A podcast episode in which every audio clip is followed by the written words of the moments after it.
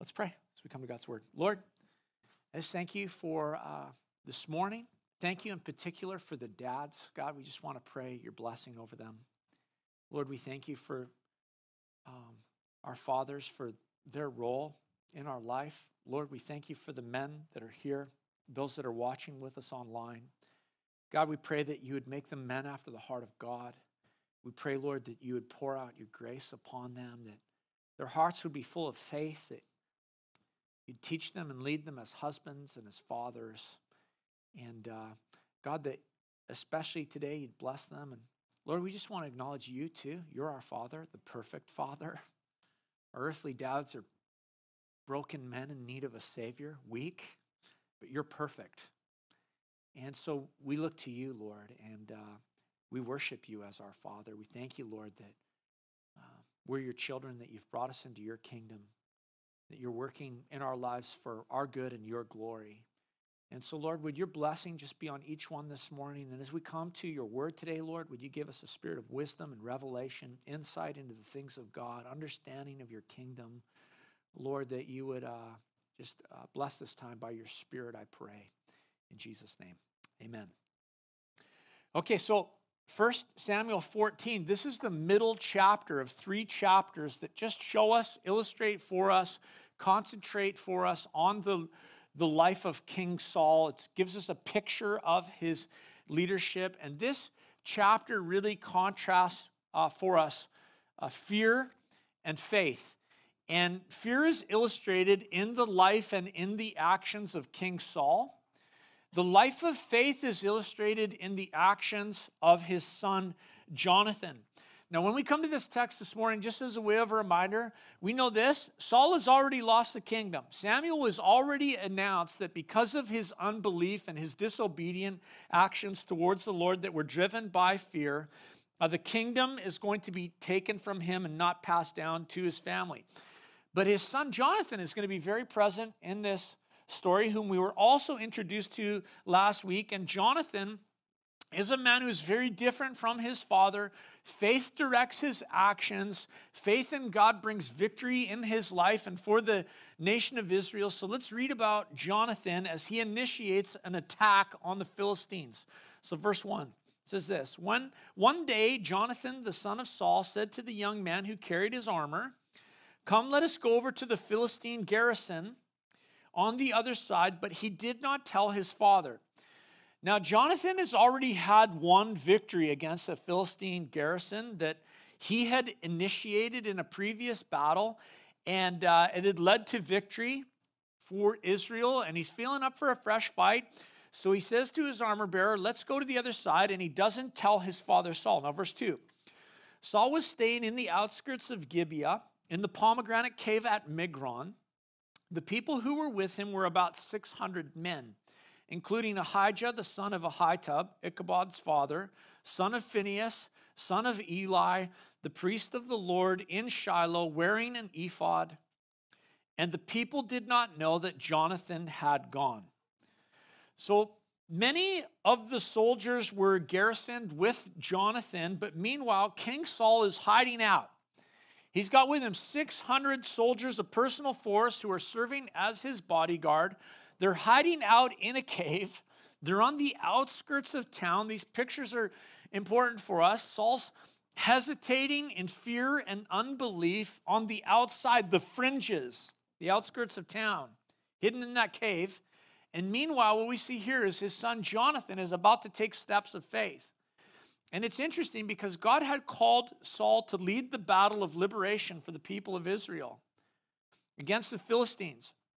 And what we're going to see about Saul, this comes up with him time and time again, is that typically he is on the heels of someone else. He is following someone else and, and cleaning up or following up what they have started. And, and it's kind of crazy because it's in spite of all that the Lord has done for him already. I mean, God has called him, Samuel has taught him. He has been anointed. He has been given the kingship of Israel, but he's not a man of faith. He's the, the people's choice. He's not a man of faith. He trusted the Lord and sought to glorify him. And so we're going to see this constant contrast between actions of fear and actions of faith. So, verse 4 Within the passes, by which Jonathan sought to go over to the Philistine garrison, there was a rocky crag on the one side and rocky crag on the other side. The name of the one was Bozez, and the name of the other was Seneh. The one crag rose to the north in front of Michmash, and the other to the, on the south in front of Geba. So, what you've got here is a cliff on either side, a pass in between, and Jonathan, I think when we read this, has to go down one side and up the other, and they're literally called by these names. One is called Slippery, Bozez, and the other one is called Thorny, Seneh.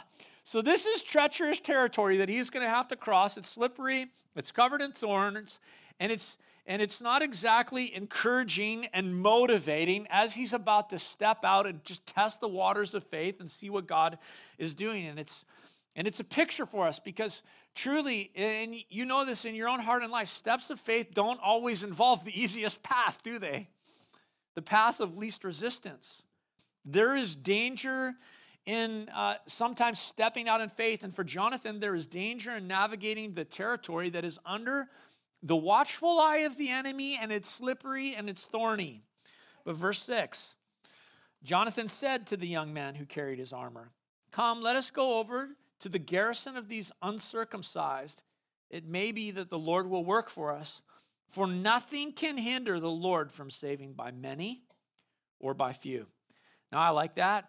Jonathan says, I'm not caught up in the numbers game. Numbers are nothing to the Lord. He describes the Philistines. He's a man of faith. He describes the Philistines as uncircumcised men. This isn't just a battle between Israel and the Philistines. Jonathan sees this as a battle between the covenant people of God and those who would count themselves as God's enemies. And, and God's word tells us this that, that one person can chase, Deuteronomy 32, one person can chase a thousand when the Lord is on his side. And two can put 10,000 to flight. Now that's incredible math. 10,000. One man is incredible, two men is exponentially powerful in the kingdom of God. Daniel chapter 11, verse 32 says, The people who know their God stand firm and they take action. So here's Jonathan. He's a man of action and he says, Let's go over there. Let's see what God will do. And I love that. You know, sometimes the only way to know if God is going to work is to step out and to take ventures of faith, to step out in faith. No, nothing happens when you're like Saul hiding out in a cave, hiding out on the outskirts of town with bodyguards. God works when people trust Him and they step out in faith, and it's exciting. Sometimes you step out in faith, and the Lord says, No. Have you had that happen? I've had that happen. I've stepped forward, and the door closed. And I'm like, Okay, it's actually okay. I'm really happy that door closed because I've got clarity about the leading of the Lord. Or sometimes you step out in faith, and God does something. But either way, you got to get out of the boat and make yourself available for the Lord to work through. William Carey said this attempt great things for God and expect great things for God. What is a great thing for God? Well, I would say it's this it's when you step out for God in something so big, unless He moves, unless He acts, you're done. It's doomed to fail. So it is step out and do something that's doomed to fail unless the Lord acts. And Jonathan stepped out into something bigger than himself. If God wasn't in this, it wasn't going to work. So he's a great example of faith for us. Now, verse 7 And his armor bearer said to him, Do all that is in your heart, do as you wish. Behold, I am with you, heart and soul. Now, I think how easy it would have been for this armor bearer to say, Are you crazy? We're outnumbered. That hillside is slippery and the other one is covered in thorns. Forget it. I'm not going. It's, you know, easy to be the Karen, so to speak. I mean, that's the latest term, right? The negative Nancy. But that wasn't the armor bearer. He said this if this is what is in your heart, step out and do it. I'm with you, heart and soul. Let's do it. I'm in. And Jonathan said, I think God has put this on my heart. And the armor bearer says, All right, then let's see if God is in this. Verse 8. And Jonathan said, Behold, we will cross over to the men and we will show ourselves to them. And if they say to us, Wait until we come to you, then we will stand still in our place and we will not go up to them. But if they say, Come up to us, then we will go up, for the Lord has given them into our hand, and this shall be the sign to us. Now, again, I think this is such good balance in the picture of faith for us because, you know, he says this if we step out and we get the sense that the Lord is not in this, we're not going to just forge ahead for the sake of forging ahead to our own harm.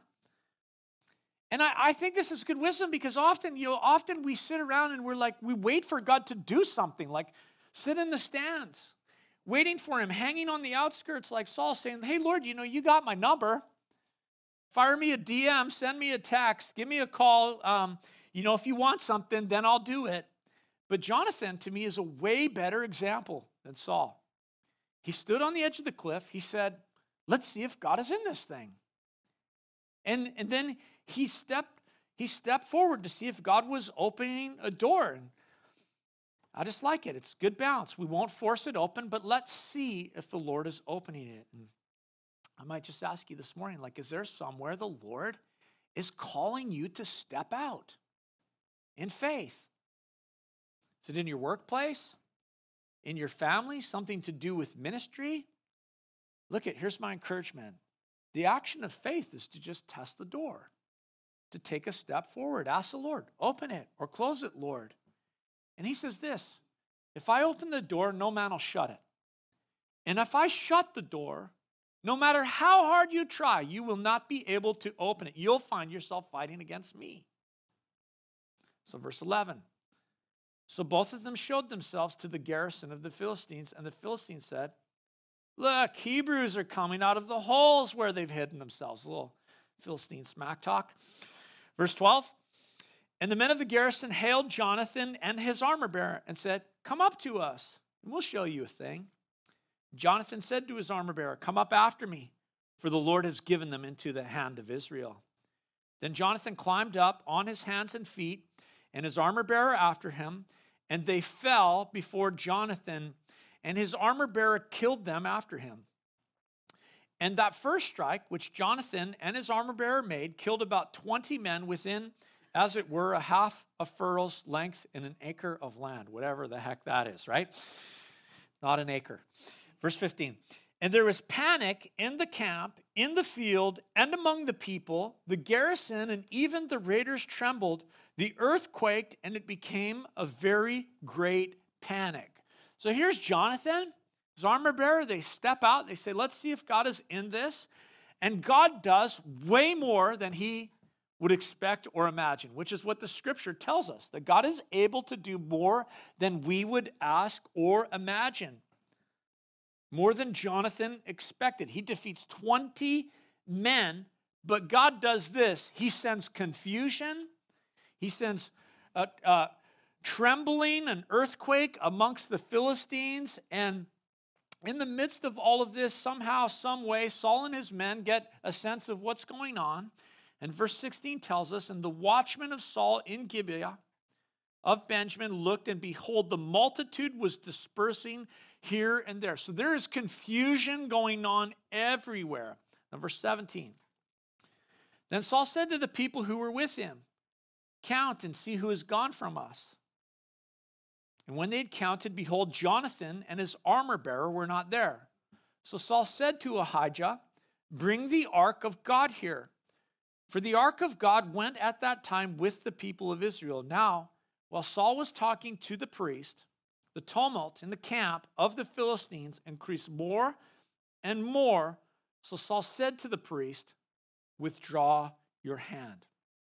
So Saul comes into this story. There's all this noise and chaos going on, and Saul figures out that Jonathan, his son, and the armor bearer are missing. And so he does this. He tells the priest to bring the Ark of the Covenant, to consult the Lord. Now, the last time that we have like read about the Ark of Co- the Covenant in this book of First Samuel goes all the way back nearly to the beginning of it. And we saw this. We saw the Israelites bring the Ark of the Covenant as a uh, superstitious, treating it as a superstitious pagan religious item. They brought it into battle with them, and the Lord said, I'm not going to allow you to treat my presence that way. And the Ark of the Covenant was captured by the Philistines, and they had it for a period of time, which was not good for them before it was returned to them. And we have never read about the Ark since that encounter. But now here's Saul again. And I go, what is the Ark of the Covenant doing there? Should Saul shouldn't have taken it into battle. This is once again the presence of God being treated superstitiously. Saul's got it there because he thinks it's going to help him win the battle. But as the chaos among the Philistines grows louder and louder, Saul says to the priest, You know what? Just remove your hand. There isn't time for this. There's not time to seek the Lord. The priest never had time to determine what God was saying because Saul made his own decision. And here he is. This is the Saul, the man of flesh, impatient, lack of self control. It got the better of him, and he acted without knowing God's will or receiving God's blessing. His personal agenda takes priority. Let's see what happens. Israel enters into the fray here, verse 20. And Saul and all the people who were with him rallied and went into the battle. And behold, every Philistine sword was against his fellow, and there was very great confusion.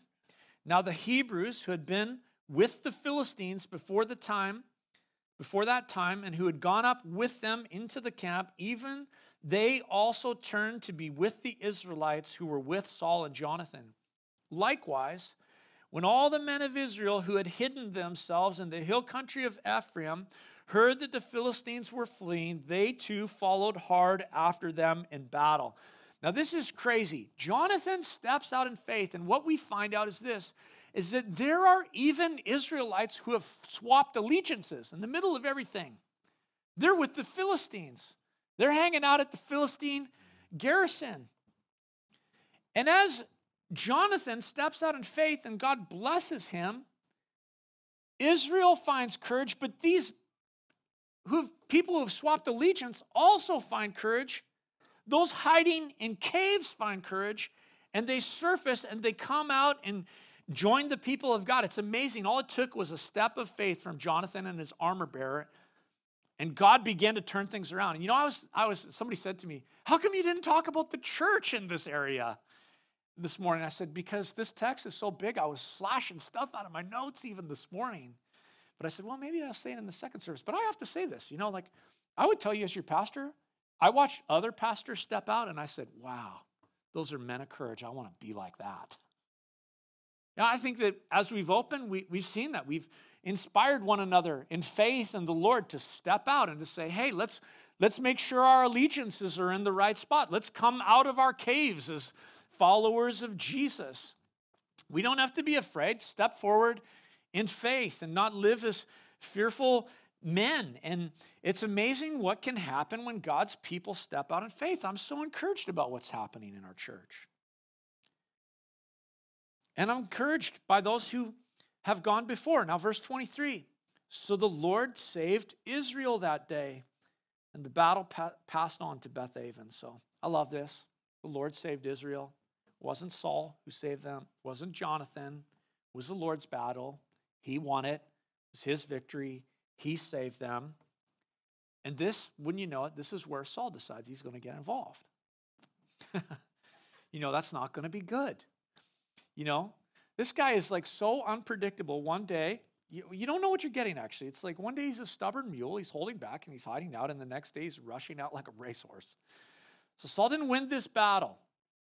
The Lord won the battle, but here he comes and he's going to enter into the fray with lots of foolish words that are going to create trouble. He's going to make a foolish vow. Check it out, verse 24. The men of Israel had been hard pressed that day. So Saul had laid on them an oath on the people, saying, Cursed be any man who eats food until it is evening, and I am avenged on my enemies. So none of the people had tasted food. Now I just think, how stupid is that? This is your army. These men have been in battle. They are hard pressed by war. They are pursuing the enemy. Pursuing the enemy as the Lord has sent confusion into their ranks. And any sensible person knows this that an army needs food for energy to fight in battle. Men can overcome incredibly difficult circumstances when their stomachs are full. Like a lot of things, just, you know, you can deal with a lot of things if you just got food in your belly. But when you're battling on an empty stomach, well, it's like your car. An empty fuel tank is not going to take you very far. Now, this wasn't from the Lord. This is Saul. This was rash behavior by Saul so that, that he could say, I want to be avenged against my enemies. And this was an insecure man making the battle of the Lord about himself. These weren't, these weren't his enemies any more than they were enemies of Israel. The Philistines were the enemies of the Lord. Now, verse 25. Now, when all the people came to the forest, behold, there was honey on the ground. And when the people entered the forest, behold, the honey was dropping. But no one put his hand to his mouth for fear, for the people feared the oath. Can you imagine this? You're in battle, you're hungry, you're in pursuit of the enemy, and you come to a food source and uh, an energy source, and literally it is yours for the taking. Literally yours for the taking, honey for the taking. There's no dishes to do here. Hey? Nothing to cook. No need for a fire. No need to, you know, grind the grain and make bread and have to bake it. No animal to harvest. I mean, it doesn't get any easier. The honey is literally dropping on the ground. It's not up high in a tree, it's right on the ground. There's never been an easier food source ever. Never been easier energy to source. Couldn't be simpler, couldn't be easier. You just take it and it touches your lips and you're re energized. Your muscles are refreshed and you can continue on and pursue the enemy. But look at this is the influence of Saul. He is the man of the flesh. He's the carnal, fleshly man. And he said this to the priest There is no time to wait for the Lord. And he said this to his army There is no time for you to eat. Saul took away the two most important things needed. He's the man of the flesh. Saul is the picture of your battle against your fleshly appetites, desires, and persuasions. And the flesh will say this to you There's no time to wait on the Lord. More pressing things have come up. There's chaos out there. The enemy is already running. There's no time.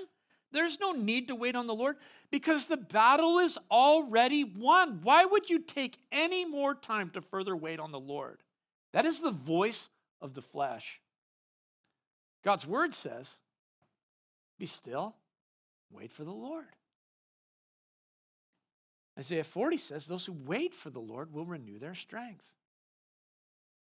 Lamentations 3 wait quietly for the salvation of the Lord. The flesh says, things are pressing. You can't wait. Things are pressing. You can't eat. The Bible actually is compared. The, the Word of God uses honey as a way of illustrating itself. In Scripture, honey is one of the ways God's Word is illustrated in its sweetness, in its energy that it provides. Jeremiah said this Your words came to me, and I ate them. It was like honey on my lips, sweet to my taste. Honey, you know, like enlightens your eyes. My mom brought my mom uh, brought me a jar of honey actually for Father's Day, and I'm like, I was thinking about this morning. I'm like, wow, it's amazing that you brought me that, mom. Because I'm like, I looked at it and I'm like, my eyes, literally, they brighten. I'm like, I can't wait to crack into that jar of honey. Honey helps you see. It's nourishment. It brings clarity of vision because when you're hungry, you lose your ability to see because you can't see beyond your appetite. You can't see beyond your stomach when you're hungry. Vision is amazing. Vision can be hindered by appetite. And honey on the lips is nourishment to the body and it enlightens your eyes. But the man of flesh would say to you, there are more pressing matters this day. There's no time to feast on the honey of God's word. The enemy's already on the run. Jonathan started the battle. Jesus has won. No time for a meal in God's word. Church, the word of God is like honey on the ground. Never an easier meal prepared. No dishes, no prep work, no cleanup. Just take and eat. Take it and be nourished. Be strengthened for the battle. Fill your tank for the long haul. Get your vision corrected and your eyes enlightened by the heavenly food source. But the flesh will always say the words of Saul no time. No time to wait on the Lord. No time to feed on the honey of his word. Verse 27. But Jonathan had not heard his father's charge. Sorry, but Jonathan had not heard his father charge the people with the oath. So he put out the tip of the staff that was in his hand and dipped it in the honeycomb and put his hand to his mouth, and his eyes became bright. What a great picture. The word of God's like honey on your lips, it will brighten your eyes. And, and you know, I just think, you know, eat the honey. Eat the honey before you're discouraged and weary. Look at what happens in verse 28. And one of the people said, Your father, your father strictly charged the people with an oath, saying, Cursed be the man who eats food this day. And the people were faint. Then Jonathan said, My father has troubled the land. See how my eyes have become bright because I tasted a little of this honey? And just a little bit. Jonathan, Jonathan, my, my father has troubled the land. This is, this is the voice of foolishness, of stupidity. The voice of the foolish man. The fool says in his heart, There is no God. When it just takes a little honey to liven your eyes. Jonathan spoke on. Verse 30 How much better if the people had eaten freely today of the spoil of their enemies that they found? For now the defeat among the Philistines has not been great. Incredible. Jonathan, you know, could identify yes, we've had victory, but the victory was not what it could have been. Uh, we, we could have been more decisive. If the people had just had the opportunity to eat, but without food, they just didn't have the energy to put the enemy to flight in the same way. look at this is true for us, right? Is our enemy defeated and Jesus Christ the victor? Yes, absolutely. But without feasting on the honey of his word, the enemy will not be put to flight in the same way in our lives. There, there, there could be more. There could be greater defeat for the enemy. God wants to do more. Amen? Don't you believe that? We have to wait on him. We have to feast on his word. Now, verse 31 says, They struck down the Philistines that day from Michmash to Aijalon. The people were very faint. That's the third time we've been told they're faint. The people pounced on the spoil and they took sheep and oxen and calves and slaughtered them on the ground, and the people ate them with the blood. This is where sin creeps into this story. For all the people of Israel, uh, Saul kept the people from honey, and they were so weakened that they did not have the strength to fight the fleshly urges. They didn't have the strength to fight the appetites of the flesh, the desires to eat, and because that was the case, they ate of an unclean food source. This is important to the story. They weren't to consume meat with blood in it. That was sin against the Lord, but they were weak. They hadn't been eating. Eating the, you know, eating the honey of the word will keep you from eating unclean food sources. And we all battle against the appetites and desires of the flesh. And the best way to battle is to make sure your stomach is already full, to make sure that you've already feasted. Because when you run on empty, you'll eat anything. You'll go to all sorts of things. You'll eat of unclean, unclean food in order to find satisfaction. They say one of the most dangerous times for you when you're vulnerable for sin is even when you're hungry. We want to feed on the Word of God. Verse 33. Then they told Saul, Behold, the people are sinning against the Lord by eating with the blood. And he said, You have dealt treacherously. Roll a great stone to me here. And Saul said, Disperse yourselves among the people and say to them, Let every man bring his ox or his sheep and slaughter them here and eat, and do not sin against the Lord by eating with the blood. So every one of the people brought his ox with him. That night they slaughtered them there. And Saul built an altar to the Lord. It was the first altar that he had built. So now Saul steps in, tries to be the hero after the fact. He's, he's created an environment for this to happen. And I think the most tragic statement about Saul is in verse 35. It says this again. And Saul built an altar to the Lord. It was the first altar that he had built to the Lord. To me, that's shocking. The first altar? The first? You're the king. You set the tone for the nation. You've never saw, you've never made time to worship. It's never been a priority. You're years into your kingship. And you've never taken the initiative to build an altar. And when he does, it's just in response to the mess that he's made. Church, make your life an altar. Don't wait to make it in response to something that's gone wrong. Don't make it the mistake of making it a response to sin. Make it an altar because Jesus is worthy of his worship. Make your life an altar. Make your life an altar because your sin has been forgiven and Christ has saved you, not because of after the fact. Get out in front. Then we read in verse 36. And Saul said, Let us go down after the Philistines by night and plunder them until the morning light.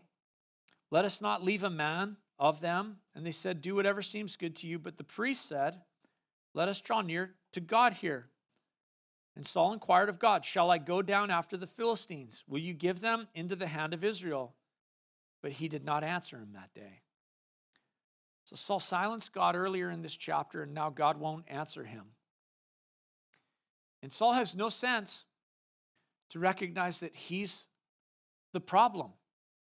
He's the problem.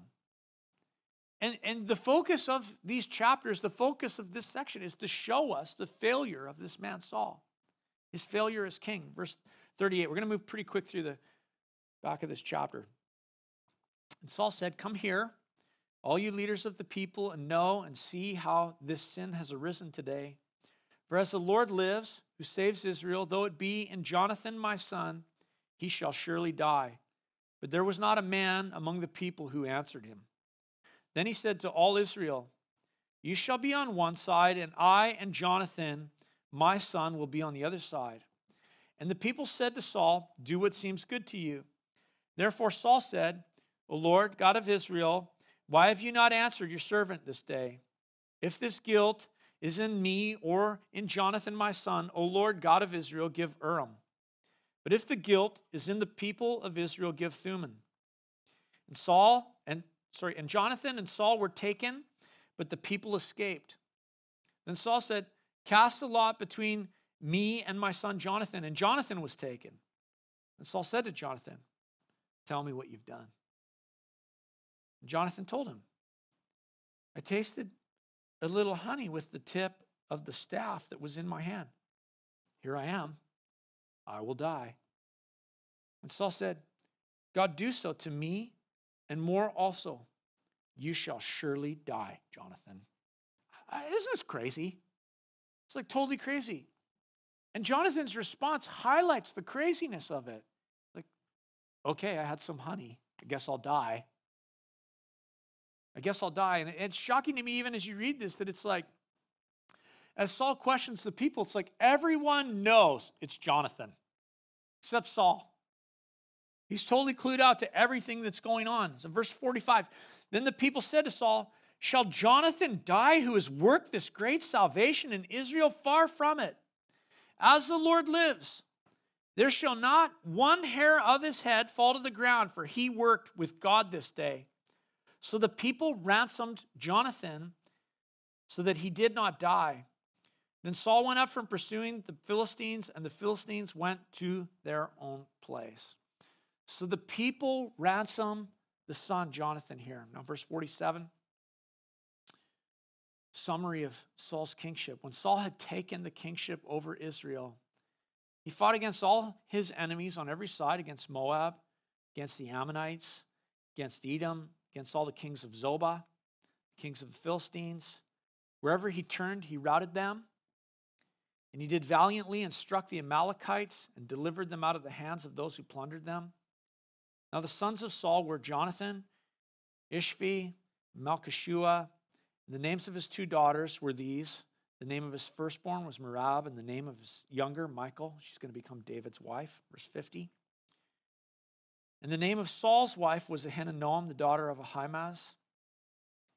And the name of the commander of his army was Abner, the son of Ner, Saul's uncle. Kish was the father of Saul, and Ner, the father of Abner, the son of Abiel. There was hard fighting against the Philistines all the days of Saul. And when Saul saw a strong man or any valiant man, he attached himself to him. Just like Samuel had prophesied. Samuel said, God is going to give you the king that you desire, and he will take, and he will take, and he will take, and he will take. He will take of your young men. And just like Samuel prophesied, the young men were drafted into the army of Saul. And so, as we consider this chapter, just the pictures of steps of faith and actions of fear that we see, I mean, I would just say this to you. Um, as much as we like to, I'm like, I don't want to put myself in the shoes of Jonathan. you and I are far more like Saul. Jesus is the one who stood in Jonathan's place. We trust Jesus. We look to Jesus. We follow him into battle against the enemy. We trust Jesus to lead us through life and death. We look to him, church. Jesus is our Jonathan. And what we have to do is put that man of flesh to death through the power of the Spirit. I want to be men and women who wait on the Lord, who feast on the honey of his word. Let's pray this morning. Lord, God, would you give us hearts after you? Lord, would you set your hearts upon us? Lord, we pray that we would grow in the skill of waiting, that we grow in the skill of feasting on your word. Lord, there isn't a life here that isn't hard pressed and turned towards being frantic and rushed. But Lord, we thank you. You're, you're never in a rush. You're not in a panic. And you desire to lead us by your Spirit. We thank you for that, Lord. We thank you that we don't have to rush ahead. We thank you, Lord, that we don't have to plow forward in our flesh, but that we can trust you by your Spirit to lead us. And so, Lord, help us to wait.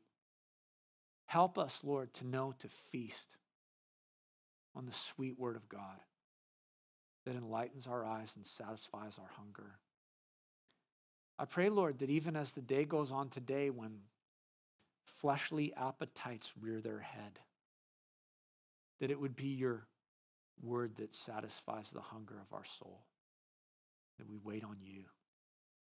Lord, this morning I just thank you for your people. Pray your grace upon them, upon the dads in particular today, Lord. We thank you for this time. In Jesus' name. Amen. God bless you guys.